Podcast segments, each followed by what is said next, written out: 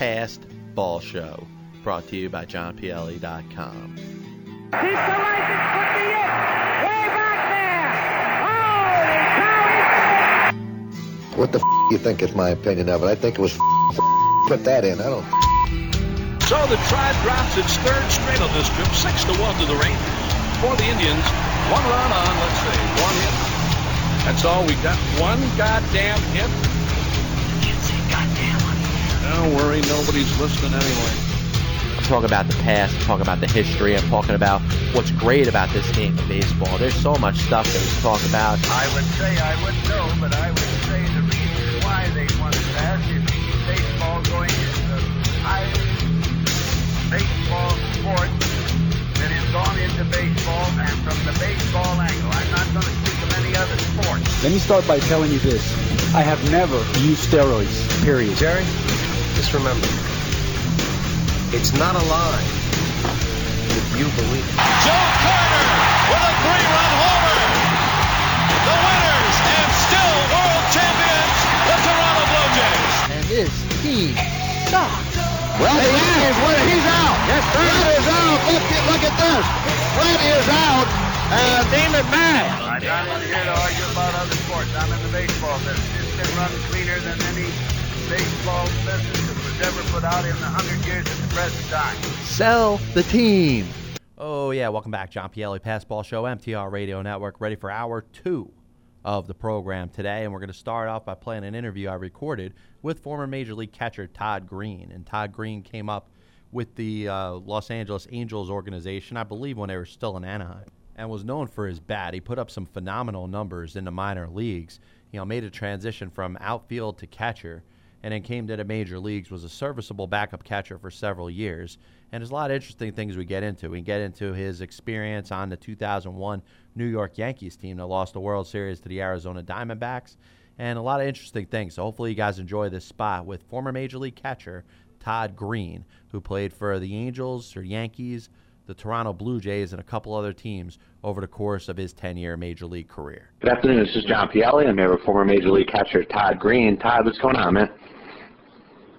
Not much, John. How are you doing? Uh, doing pretty good. Doing pretty good. And you know, obviously, Todd, you had a you know a, a pretty pretty good playing career as a catcher. You actually uh, came up as an outfielder, if I'm not mistaken, right? Yep, I was drafted and signed as an outfielder by the Angels uh, and played my first uh, my first season in the minor leagues an outfielder, and then uh, they, uh, the Angels converted me to to catching position in instructional league in 1993. Right, and uh, you know, of course, you know, you end up going through the minors. You had a couple really good seasons. 1994, playing for Lake Elsinore. Uh, you know, you hit 35 home runs. A year later, playing in Double A and Triple A, you ended up hitting 40 home runs. Tell us a little bit about that time and you know your development through the minor league system. Well, I was all, I mean, I could always hit. That was, was really never a question with the, with the position change. It's kind of what held me in those leagues long enough to, uh, uh, to put up those type of numbers. I mean, I, I was a 22-year-old kid, uh, signing out of college and, and then, uh, playing in high at 22. Offensively, I was definitely advanced for that league and learning the new position kind of kept me there all year. I knew that going into it. Joe Maddon was our farm director and, and and me, no matter how you hit, you got to learn how to catch. And so, uh, then next year was kind of the same thing. Went to uh, a really good hitters park in Midland, Texas, and to, to start out the first two months of, of the season in Double A, and went up to Triple A in Vancouver, not a good hitting park, and um, was able to hold my own at that level too. So, pretty pretty fast rise considering the, the position change, but um, you know, hitting was always uh, kind of what carried me, and, and serving is what got me to the big leagues. Yeah, and you mentioned you know your ability to hit the whole time. Now, what did what did you think, or from your own perspective, what was the biggest transition to becoming a catcher? What was the thing that came, the, I guess, the hardest to pick up, or took the longest to pick up to be a catcher? You know, you're gonna be surprised when I tell you, but but just catching the ball. I mean, it, it, it you know, the guys who were throwing 92, 96 would stink, and and, and the balls would cut, and, and know, just being able to catch the ball and, and present it for the umpire to be called a strike is actually more difficult than I ever thought. Um, I, I never caught my whole life until, until I went back there in, in, in instructional league. So uh, you, I didn't realize how hard it was just to catch the ball. And so uh, we went into progression. I learned how to catch the ball first, then we worked on blocking, then I learned how to throw the ball properly. So arm strength was never an issue until I got until I had my first surgery. But um, just actually just learning how to catch the ball and present the ball properly was, was, really the hardest part of it. Yeah, and of course, uh, once again, it's John Pielli. I'm here with Todd Green, and you know, you, you end up you know making your major league debut in 1996, and then you you know you play a couple years with the Angels. Uh, tell us a little bit about you know your experience in the major league with the Angels, and was it everything you expected from coming from the minors? Yeah, you know, it, it was it was uh, obviously uh, uh, you know a dream come true to make it to the big leagues. Uh, you know, from a little uh, little town in Georgia, and, and to be able to uh, to step on the major league field and, and, and to be honest, to look up in the stands and, and uh, see the, the the enjoyment that you put on your mom and dad's face, and, and see my wife, um, you know how proud they are. It's a pretty cool moment uh, to, to finally make it to the big leagues, and uh, well, with the club that drafts you, develops you, and brings you to the big leagues, it's a pretty cool deal. And it was hard leaving when they released me in 2000. You know, I feel like those guys I came up with were my brothers. Uh, we're talking about Garrett Anderson, Jim Edmonds, and Darren Erstad, and, and uh, Jason Dickson, guys like that who came up through the system with me. George Arias, but a short time with the Angels as well. It was tough. Um, it was kind of my first introduction to the business of baseball, put it that way. But um, certainly rebounded and ended up having a, having a decent career, I think. Yeah, no question about it. And um, of course, you end up in 2001 after uh, playing some time with the Toronto Blue Jays in 2000. You join the New York Yankees, and this is a team that's coming off of uh, three, three world, four World Series titles in five years. Uh, obviously, you know you, pro- you probably uh, think you have a good chance to play for a winner, and then you end up making a postseason that year. Tell us a little bit about your experience playing in a postseason with the 2001 Yankees.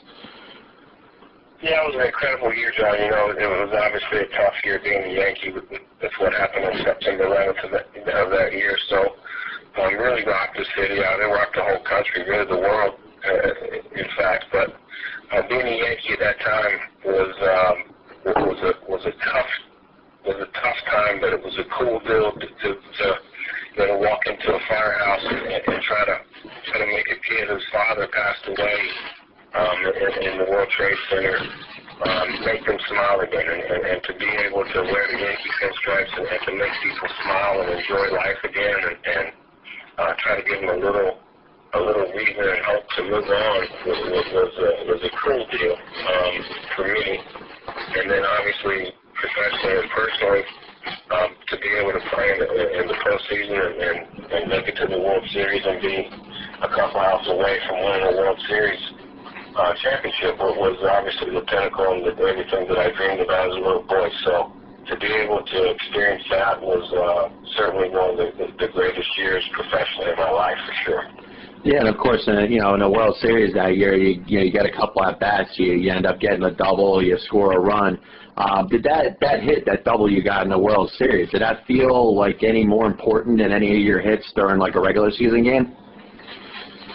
Well, it was pretty cool. I mean, look, I'm very happy to say I'm a 500, you know, career hitter in the World Series, and I'm hitting thousand off Randy Johnson in the World Series with, with a double. But, but I would rather have never had an at bat and won the World Series. So it's, it's kind of a you know bittersweet. The fact that I got in the game was because we were getting killed, and uh, I'm very proud to have been able to get a hit um, in that situation but I'd rather have never gotten that bat and won the World Series. So it's kind of bittersweet. No, it's understandable. I mean, you look at the way that World Series panned out, and certainly a World Series it could have gone either way.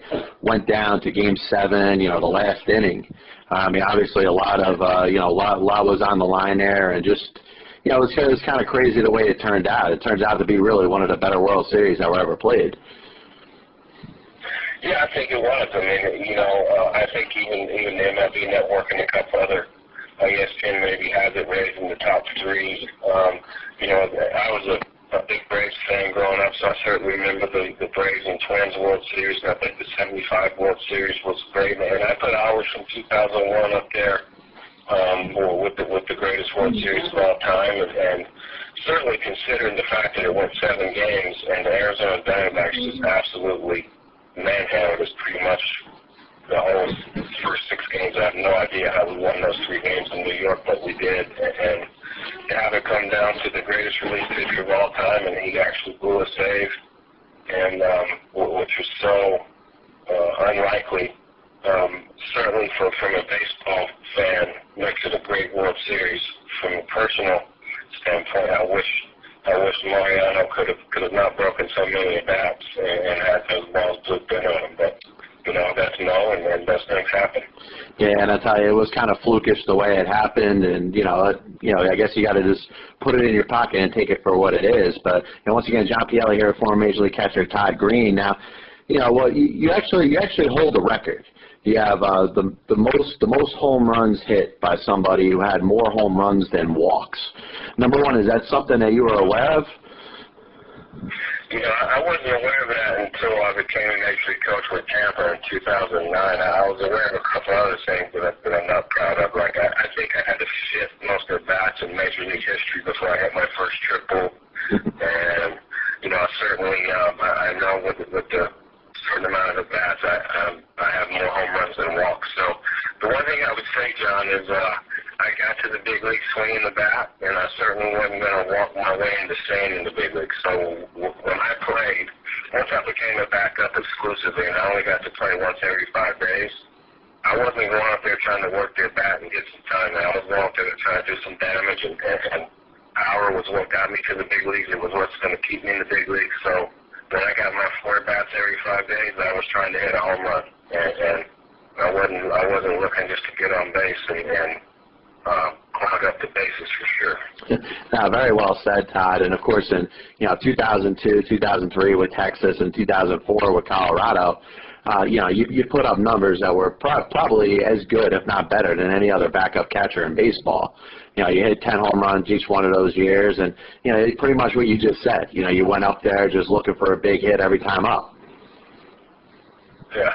Well, there's you know there's 30 starting catchers, and I think during those during those that, that time you're you know referring to, I think I was always in the top 10 or get 12 or 15 in home runs, and obviously I think the most at bats I received in any of those years was about 180 at bats, 180 plate appearances. So um, I, again, I was proud of, of my my major career. I, I think the reason why you see some, I knew exactly who I was as a player, and, and I was comfortable being who I was, and, and when I went to the plate, um, you know, I, I would compete and I would I would play the situational game if it presented itself. But if not, I mean, there, there was no secret. I was trying to hit. I was trying to hit the ball out of the ballpark. That's what that, that's what I did, and that's what I was getting to play for, and, and uh, took pride in it.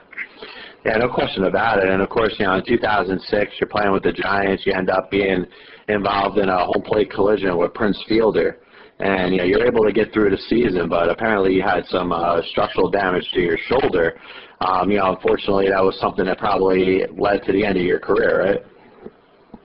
Yeah, that was pretty much end. You know, and, and I believe it was May 4th, 2006. I'll never forget the day. Uh, you know, Prince Fielder uh, ran me over. Um, certainly was not a dirty play. Prince was a kid I threw batting practice to when he was 13 years old when I played with his daddy in Anaheim, and, and certainly have a lot of respect for Prince and, and respect the way he plays the game, which is hard. I mean, he was out by 20 feet. He's not supposed to just run into an out, so he was playing hard. It was, it was a great play. It just happened that I got hurt, and, and uh, I ruptured the, the supraspinatus and the infraspinatus in my in my shoulder, which is the, the, the middle two rotator cuff muscles, and and somehow.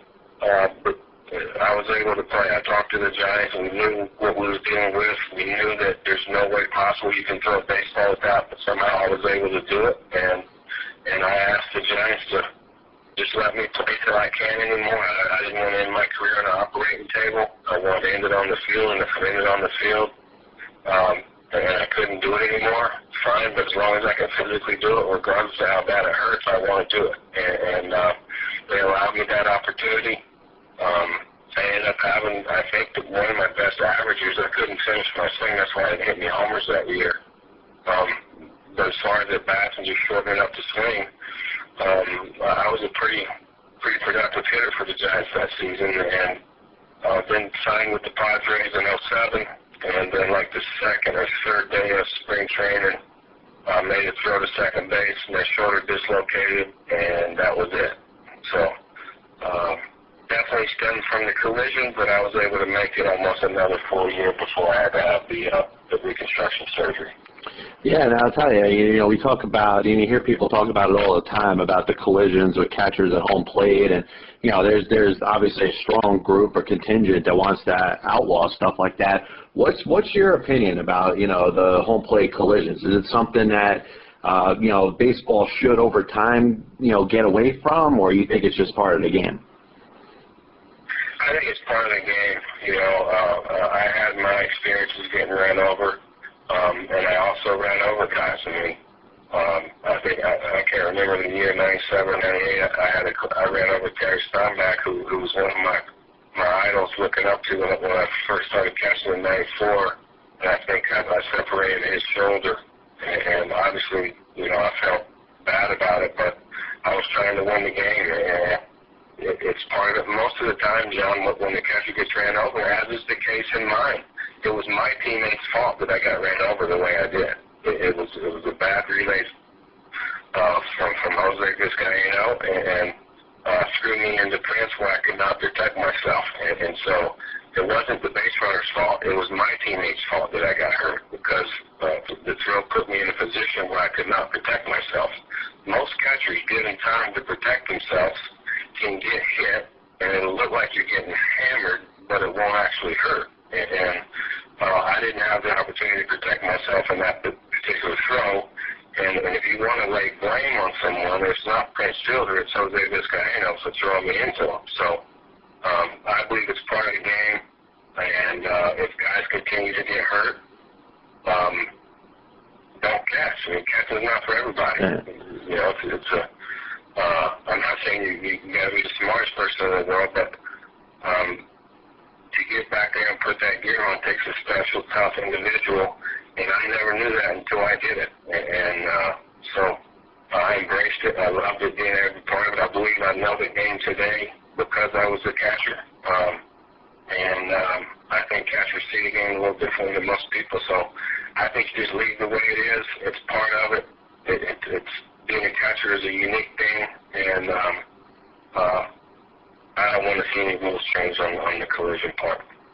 All right, Todd, I want to thank you for having some time today. I appreciate you being part of the program, and hopefully I could speak to you sometime again soon. Anytime, John. Hopefully, you guys enjoyed that spot there with Todd Green. And of course, Todd talks about his experience in the 2001 World Series and, of course, his career just about ending on that collision that he had with Prince Fielder. And, you know, the one thing that I thought was interesting that we got into, we talked about you know, with a catcher, and you figure a lot of catchers would be against the home plate collisions and wanted to kind of outlaw it. Todd Green, you know, and I believe a lot of other catchers feel the same way that it's part of the game. And sometimes you deal with a situation, it's part of the game, things happen. You never know, you know, people could get hurt with everything. But, you know, a rough play, roughing a catcher up in a situation when you want to win the game could be the difference between a win and a loss. And I think that's one side of the argument when we talk about uh, having to outlaw catcher collisions and throwing a player out of the game, yada, yada, yada, making them out automatically. You know, this is one side you have to consider. When you're trying to win a game, you're going to do everything you can to win a game. Nobody's going to go out there and eliminate any type of contact between a, a base runner and a middle infielder trying to turn a double play. And I'm all for the game being safe and making it as safe as possible. But, you know, listen, I think eliminating catcher collisions is going to be going too far. So I, I do think that has to be looked at. But once again, John Pielli Passball Show, MTR Radio Network. What we're going to do is we're going to take our first break of this hour, be back with a lot more stuff going on after this. Hey guys and gals, want to have a great time dining out while watching your favorite sport on HDTV? Then come on down to Hooters of Princeton, New Jersey, located on Route 1 South in Trenton in the Mercer Mall. Hi, I'm Deja. And I'm Corey. These are great deals all week, bound to whet your appetite and satisfy your hunger. Check out our Bun Day Mondays, where you can have a delicious cheeseburger and fries for only $6.99. On Tuesdays, we have all you can eat wings all day, just $12.99 per person or $10.99 for boneless. On Wednesdays, you can get 10 boneless wings and an order of fries for just $6.99. On Saturday, kids eat free for every meal ordered by an accompanying adult, and the meals are served on frisbees. We have half price appetizers from 10 p.m. until close every day you can then enjoy your cold draft beer with our mouth-watering crab clusters for only $5. Remember, we are located in Trenton on Route 1 South in the Mercer Mall, just south of Quaker Bridge Road. For any information, call us at 609-520-WING. That's 609-520-9464. So come on in and watch your favorite football team while having a great meal, served up by the nicest and the hottest girls anywhere. Hope to see you there.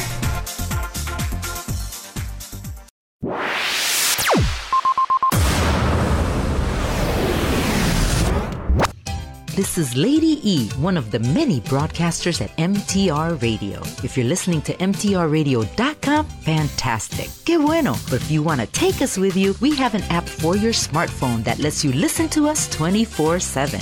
Just go to Google Play on your Android device or the iPhone App Store and download our app, MTR Radio.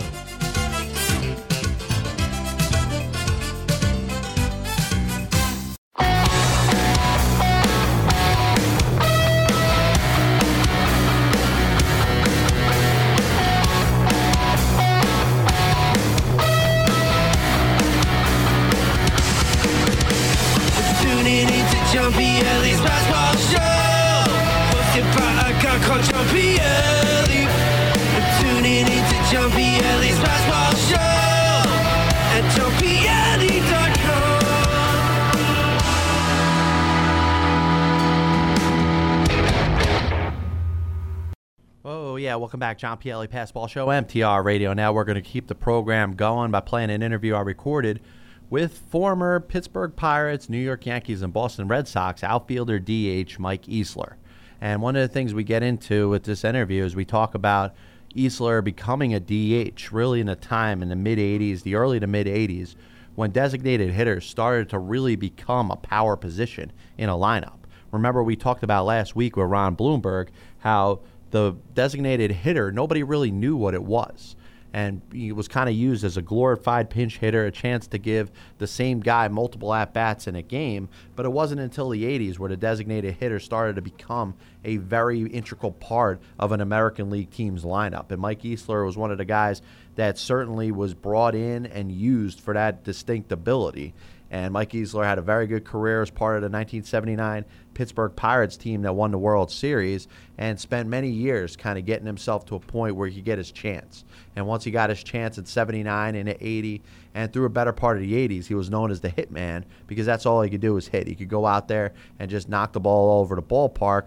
Was not necessarily the best defensive outfielder, though he was used there throughout his career, even after the years that he started DHing. So, you know, he had some good years with the Red Sox in 84 and 85, was traded to the Yankees for Don Baylor be, during the beginning of the 1986 season. And of course, Easler, who was part of the Red Sox in 85, was not part of the Red Sox that won the American League pennant in 1986. So hopefully you guys enjoy this interview with former Major League outfielder designated hitter Mike Easler. Hi, Hi, this is John Pielli. I'm here with former Major League outfielder Mike Easler. Mike, what's going on, man? Oh, I'm doing pretty good. I live out here in Vegas, um, just kind of semi-retired, but um, I'm still involved in baseball in different capacities of teaching kids and working with kids. Yes. Now, before I ask you some questions about your playing career, um, you know, talk a little bit about what you're doing now. You have a you have a clinic, if I'm not mistaken. Well, what I do is I go into a batting facility and I, I kind of consult with the guys there, teach them how to teach the kids, and you know, we have clinics at times, and um, you know, I teach them how to techniques on hitting and uh, different things like that. So I kind of help coaches, you know, teach them how to teach the kids and how to work with the kids and um, get them in a good balanced hitting position and just how to hit baseball hard. No, that's awesome, man. It's good to see you kind of giving back and showing, you know, some of the some of the things that obviously led to you having a successful baseball career. Yeah, I was with the Mets um, two years ago, and I got hit with a ball, so I was kind of on a disabled list, you want to call it that. I've been kind of out the last two years from pro ball, but I was a triple-A hitting coach for the, the Mets for years, and I got, you know, I got hit with the ball, so I'm kind of recuperating with that. I had a surgery on my lower back in uh, January, so I'm still trying to make it come back. yeah, listen, I, and I'm sure you sure you end up getting yourself back out there. And of course, Mike, you know, you started out, you know, you had some years in the Houston Astros organization. Uh, tell us a little bit about, you know, you coming into baseball, kind of coming up through the minors and making your major league debut. Well, really, John, it was a really tough road for me. I signed out of high school at 18 years old. I was the 14th draft choice out of uh, Cleveland, Ohio. Went to Benedictine High School out there, Catholic high school, all boys school. And um, I was drafted, so I begged my father to sign because that's all I wanted to do was play baseball. Uh, but it took me a long time. It was like climbing the grass mountain. So I was up and down, up and down. I ended up spending 10 years in the minor leagues and 10 years in winter baseball before I actually made it to stay in 1979 with the Pittsburgh Pirates. Yeah, and of course, 1979 is very, a very, very big year for the Pirates. They end up winning the World Series that year. Uh, tell us a little bit about playing for that team, and then, you know, of course, culminating with the World Series championship. Well, once I got out to minor leagues, I was determined not to go back again. So I was um, basically in '79. I was used as a pinch hitter, and it was really a tough role to, you know, to, to get used to because I was used to playing every day in the minor leagues in winter baseball. But I adapted to it, you know, because I said that's my only way to stay in the big leagues is pinch hit. So I ended up turning one to be the best pinch hitters on the team. I ended up hitting like two pinch hit home runs against the Nets, and that's when my nickname came about, the Hitman. And then finally in 1980, I got a chance to play, and I was like a hungry dog out there, and I ended up um, hitting three, what I Yeah, yeah, it was a big year. yeah, I a, yeah, I had a pretty good year there. Well, they finally let me loose. They finally untied me. They let me loose, put me, let me out my cage. And I just really had a great year that year, 1980. And then following year, I was almost 13 in 1981. Dallas Green was the manager, and uh, he picked as an extra, and he didn't know. And I tell Dallas Green every time I see him or think about him, how grateful I am, you know, was for making that All-Star team. It's the only one I made in my um in my career. Yeah, and of course, John Pielli here with Mike Easler. Now, you know, of course, you know, after that, you know, he ended up having a handful of very good seasons, you know, with the Pirates, and then he ended up with the with the Red Sox and the Yankees. You know, tell us tell us a little bit about what you were able to do to kind of maintain yourself as an everyday player at that point, because you know, obviously before that, it was kind of a scrap and claw, trying to you know fight to you know get a job in the major leagues. Now, now you established yourself. Well, how were you able to maintain it for as long as you did? Well, the best thing happened to me, I think, is when I really got traded to Boston because, you know, I wasn't the greatest outfielder, I wasn't the worst, but I wasn't the greatest. I didn't have a lot of speed. I had an average marginal arm, but I could really hit the baseball, you know, and I really worked on hitting. And when I got traded from um, from Pittsburgh to Boston, um, Ralph Houk was the manager. And he told me, he said, you're my DH. He said, you're going to get 600 plus at bats. You're going to play as many games as you're healthy and he stepped behind his phone, you know, his promise to me, and um, I ended up getting a lot of at-bats that year, and I put together a really good year in Boston, 313 with, um, I hit 27 home runs and a great lineup with Jim Rice, Wade Long, Dwight Evans, uh, you know, Bill Buckner was over there, uh, you know, we just had a great ball club, a great offensive club, Tony Utterman, and, uh, but, um, Fenway Park was kind of made for my, my swing, because I was a, you know, inside-out hitter, I hit a lot of balls to opposite field, so when I got to Fenway, it actually made me a better hitter, and that's what really established myself as a pretty good hitter when I got to Fenway Park. Yeah, and of course, you know, you touched on becoming a designated hitter, and I tell you, you know, the time that you became a full-time DH was really the time that a lot of teams in Major League Baseball started coming up to this idea of, hey, if we get a power bat in the middle of our lineup and we run them out there as a DH, that could be an asset to our team. You know, before that, you know, when, you know, the designated hitter came in in 1973, you know, a lot of people were kind of looking at it as just a glorified pinch hitter, you know, a guy to just get a couple extra at-bats to. Now the designated hitter is starting to become prominent in Major League Baseball, and, you know, you were really at the forefront of it. No, that's definitely right, you know. I mean, it just it really helped my career. People ask me what would I rather be, you know, the league and my 40 DH against DH, which is all for it because it kept me in, uh, it kept me in the major leagues another four or five years, you know.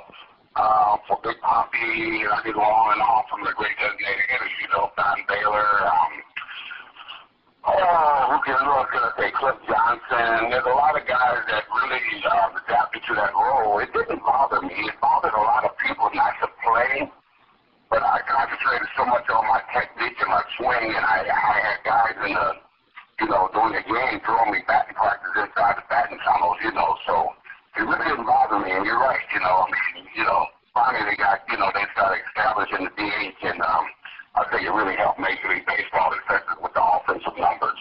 No, exactly, man. And obviously, you've seen what it's become now. Every every American League team needs to have that guy in the middle of their lineup to be their DH. You know, you don't see too many teams that just kind of just scrap and claw with, you know, let's say like a you know punch and Judy hitter just to get them a couple extra at bats. Now it's become you know an absolute power position.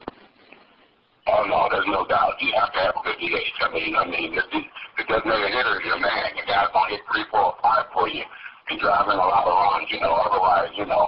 And you know, back then when I played, every once in a while, some of the you know everyday players need a day off. So, you know, I played first base here and there, a couple games in the outfield when I was with Boston and the Yankees. And um, but um, you know, basically I was a DH, and I knew that, and I accepted it, and uh, that's the biggest key acceptance. That's why I'm, you know, look at a guy like Big Papi. I look at a guy, you know, that, um, you know, that really, you know, just that really, you know, grown into that role, and he's going to be one of the best designated hitters, know, ever play the game. Yeah, no question about it. Once again, John Pielli here, former Major League outfielder, designated hitter Mike Easler.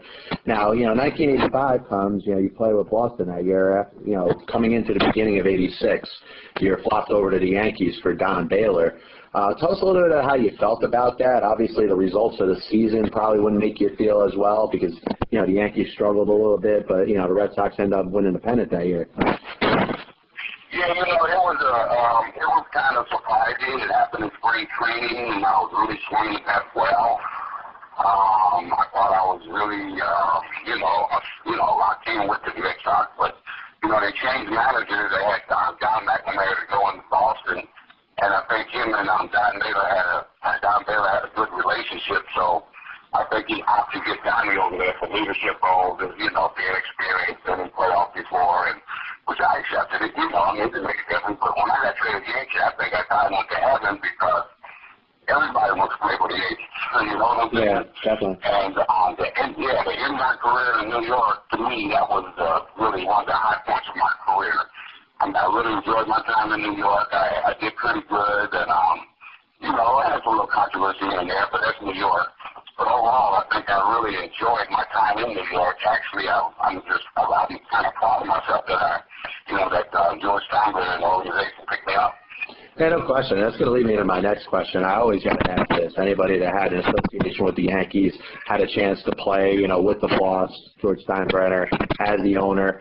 What was your feeling about having this guy, uh, you know, as an owner, a guy that's very hands-on? Obviously, he's going to let you know how you feel, wants to win more than anybody. But, you know, a little bit about George Steinbrenner. Well, I think it was just uh, it was a challenge to the ball players that were traded to the Yankees. Number one, they paid you pretty good and he expected excellence. Simple as that. He wanted you to go out there and be a blue collar type player, go out there and grind it, work hard, and uh, ultimately he wanted the ball club to win. So you know he put together pieces. He put money to the you know to the ball club and brought in some of the best players around the league were free agents or you know just had to sign or he traded for guys that he thought could fit the lineup and um. I, you know, George was fine. You know, I mean, I, I, I put that pressure on myself. And most of our players who were established, they went out there and they took pride in their game.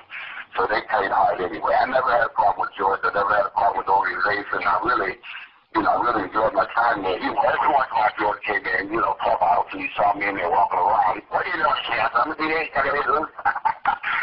so he said, okay, all right, just make sure you hit. Make sure you hit. So, no, me and George are fine and the organization's fine. And as a matter of fact, that was my last Major League Baseball club in the in the United States, and from there I went to Japan for two years. And uh, you're you're doing a good job of helping me segue into questions here. Of course, you know you end up finishing your your professional career at a couple of years in '88 and '89 with the Nippon Ham Fighters. Tell us a little bit about number one, what uh, what convinced you to take a job in Japan, and number two, about you know your experience down there. I know you I know you had a pretty good year in '88. Yeah, what happened is, you know, at the in the spring training, you know, and um, you know, I um I was let go.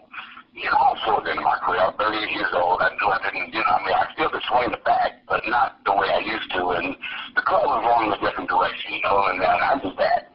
So they brought me in, you know, spring training. I ended up getting let go, and um, I went to Texas Rangers, I believe, for about a week and I was hitting the ball so hard there. I think I was like seven for twelve or something like that. I knew I didn't belong to Triple A, and I knew I could still. I, had, I knew I, I, I felt I had another two or three years left in my body, you know.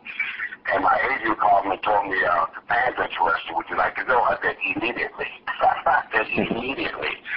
Uh, I said yes. And so I was down there a week and um, you know, with the Texas Rangers, and I, my agent got me on the airplane. I went to Japan for two years, and um, my first year there, I did ex- you know exceptionally well. You know, I played 99 games, I believe, and I hit um, it was three or four, and I had like 19 home runs. Um, I, you know, I adjusted well to the league. It wasn't easy in Japan. It wasn't easy at all. I mean, the culture's different.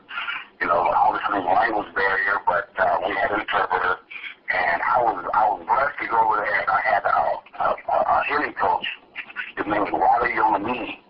He was the first American or guy D player to play in um, to play in Japan. He's from Hawaii and he was my batting coach, so we I, I related very well to him, and uh, I did well. Second year was a little different. I was a year older. My mother was sick, and um, you know she ended up, you know, you know, dying the following year, '89. And I was just mentally in a in a hell funk, and I knew I was at the end of my career. I ended up getting hurt over there. I hurt my chest.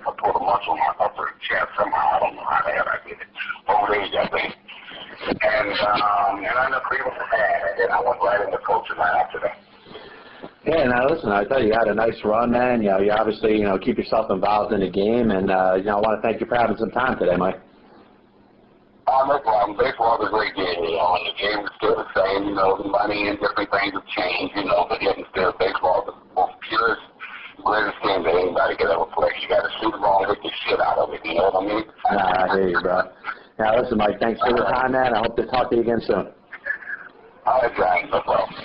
definitely a great spot there with Mike Easler, and obviously, you know, we talk about you know his trials and tribulations and getting into big leagues, and it took him almost ten years to really get the opportunity to establish himself. And of course, he does a lot of great stuff, you know, outside of baseball since he's retired.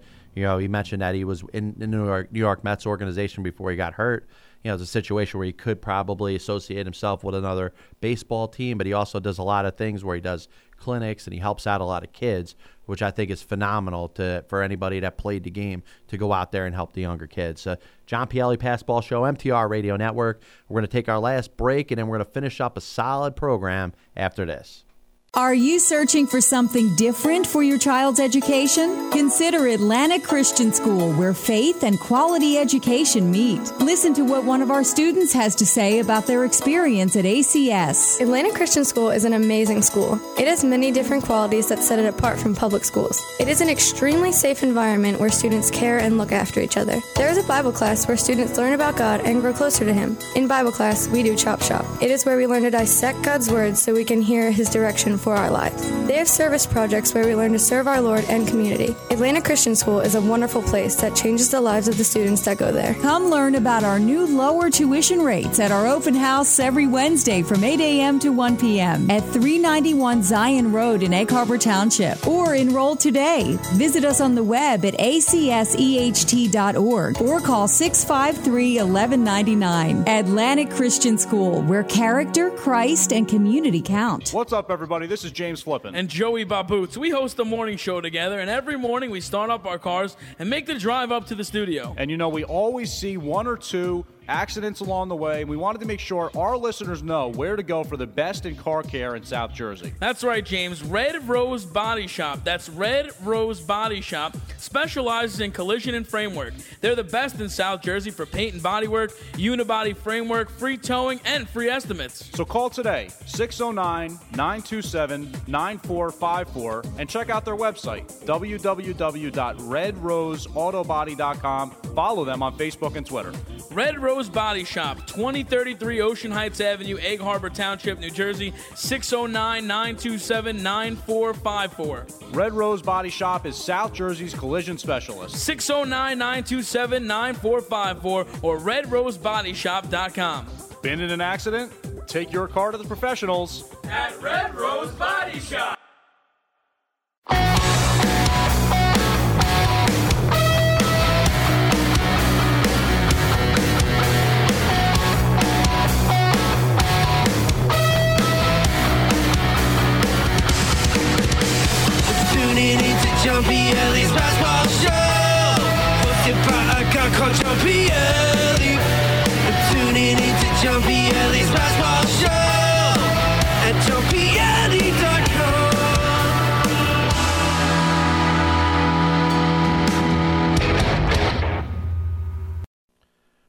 Yeah. Welcome back. John Pielli, Passball Show, MTR Radio Network. And we're going to get into a kind of a disturbing story that you heard happening in regards to uh, Twitter. And I mentioned this at the beginning of the story that I wanted to uh, touch on this a little bit because, you know, you know, I think we're all associated in with the Twitter world in some way, shape, or form. And I tell people all the time, follow me at John underscore Pielli. We always keep the interactive discussion on the program and then off the program. And I always tweeting stuff about Major League Baseball. I tweet my articles, Bases Empty blog, the whole thing. But one thing that ends up happening sometimes is a lot of people on Twitter end up getting a little bit too much into it. And not necessarily competitive of like, hey, I'm a fan of this team, so I hate this guy, or, you know, I don't like these players on my team. But then, you know, it gets to a point where some posts can be considered actual threats. And there was a guy on Twitter who, of course, got arrested uh, a couple days ago out of Connecticut, and he, you know, he assumed the Twitter handle Dan Tana. And a lot of Met fans, a lot of people that follow the show that are Mets fans, are obviously uh, know about his tweets. As he's been a very active tweeter, you know, probably sent over about 200,000 tweets over the last, you know, three four years.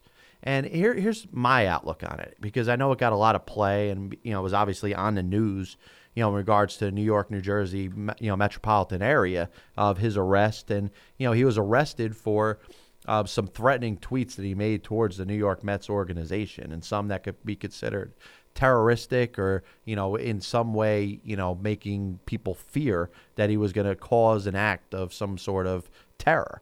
And the unfortunate thing about it is, you know, from following the guy over the last several years, he seems like he's a guy that's all talk he seems like a guy that's kind of harmless. And, and honestly, a lot of his views in regards to the New York Mets are probably views that pe- a lot of people disagree with, but those views in itself are not a crime.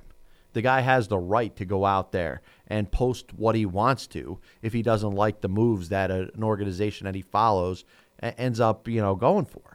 I mean, if he's a Mets fan and he doesn't like Sandy Alderson's move as a general manager, he has the right to express that. If he doesn't want Terry Collins to be the manager of the New York Mets, he has the right to say that.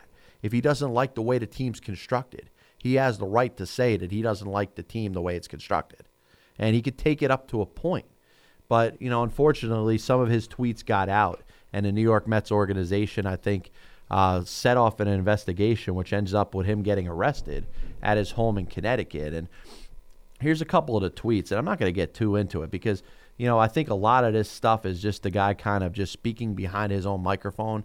In, in other words, saying things in a way that he's probably not going to carry out. I think he wanted to get a little laugh in some of the things that he was saying, but some of the tweets is talking about, you know, stuff, um, you know, skinning a general manager, owner, manager.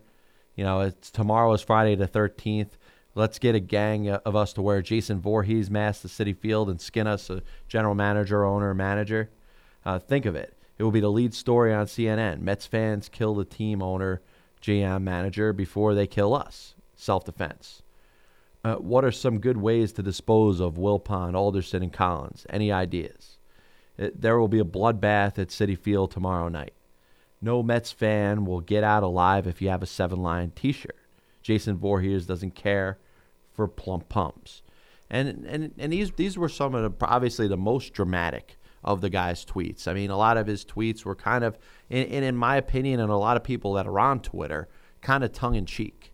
They weren't really in a situation where you could take, you know, him and anything he says as a kind of a terroristic threat.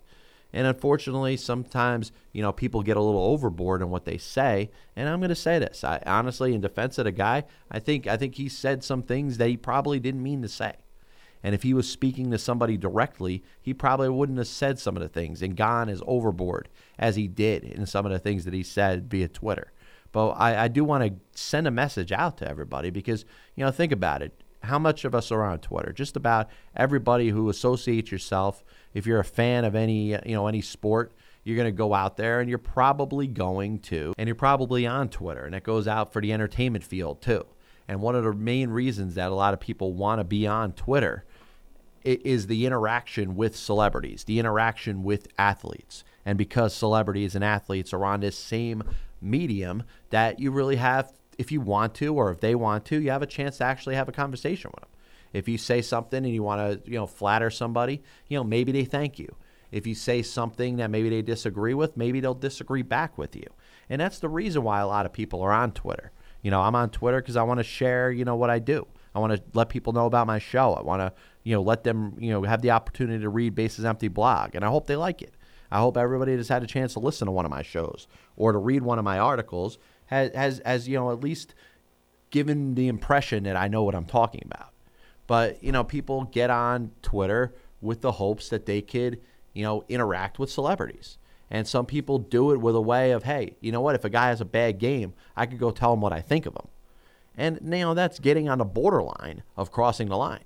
It's not necessarily crossing the line, but you know what? These, these people probably shouldn't be in a position that you could go harass them at their own Twitter handle, especially from somebody that refuses to identify who they are.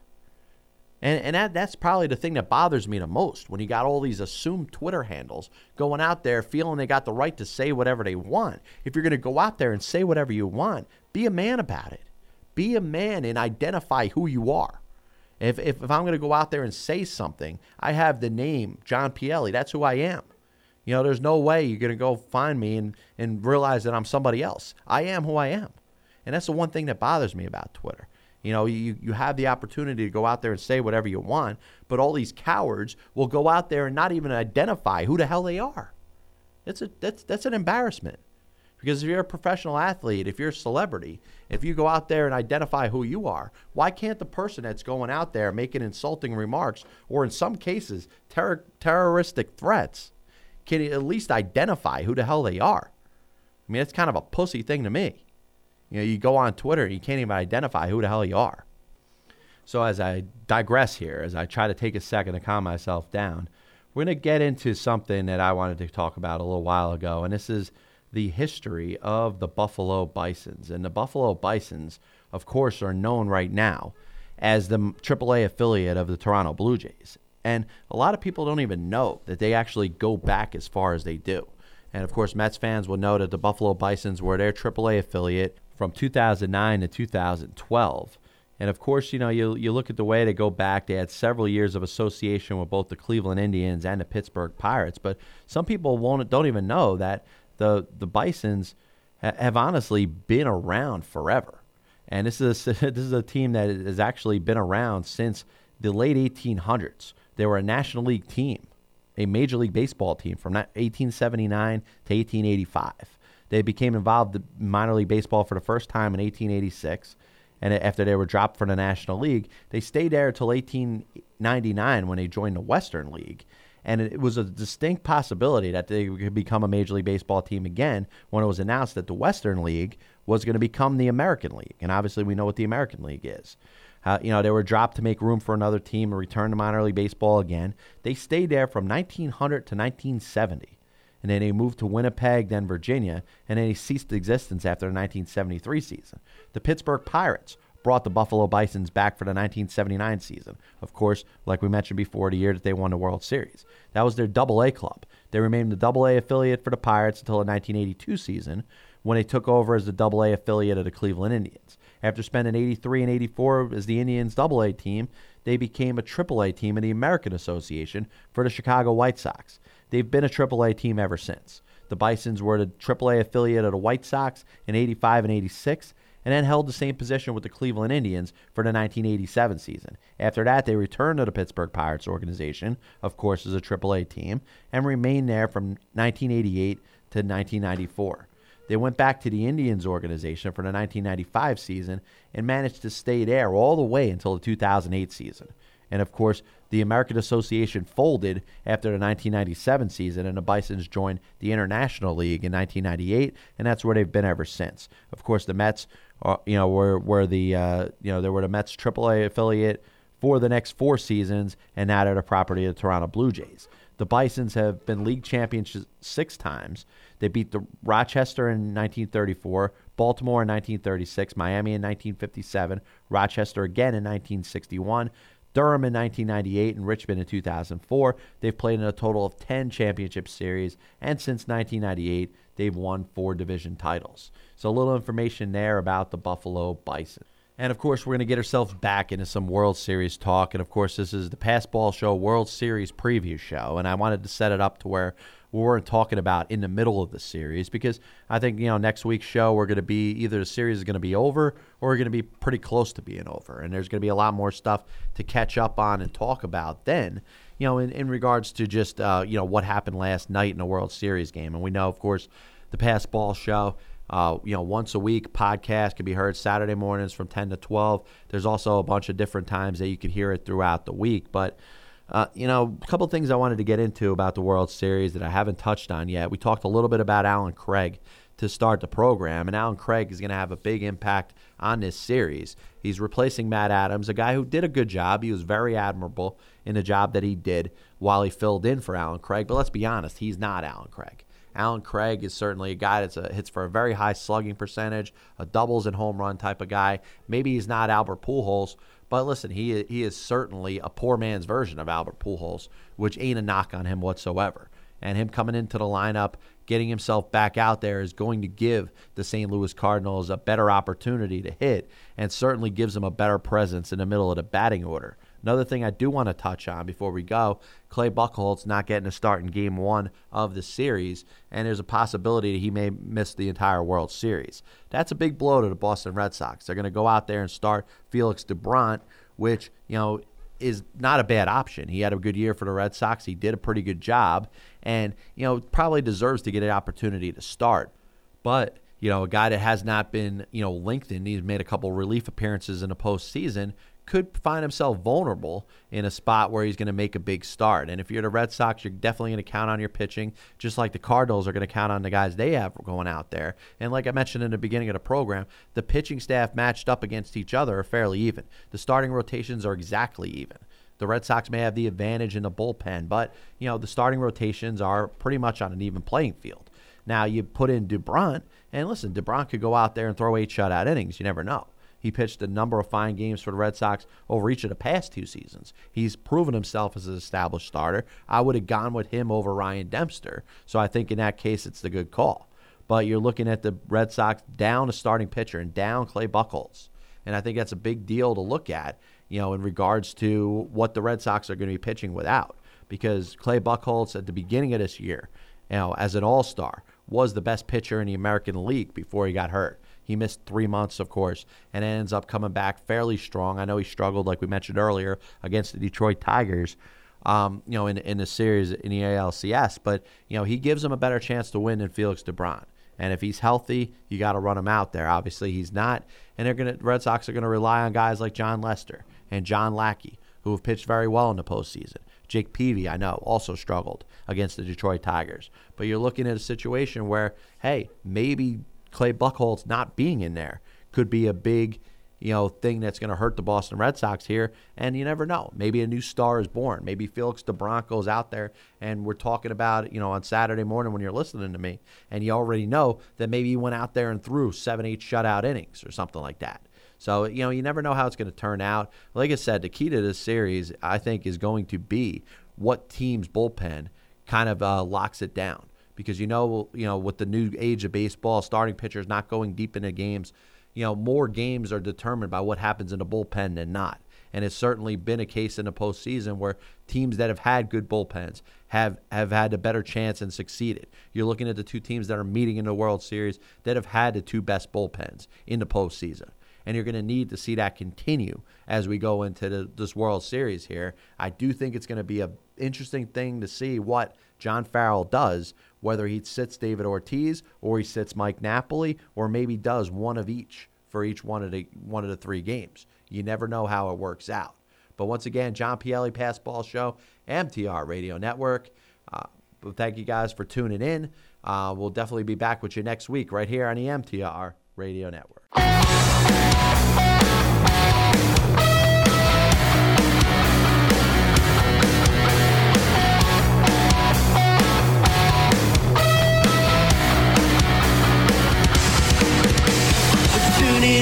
champion, l'espace show, hosted by a guy called champion.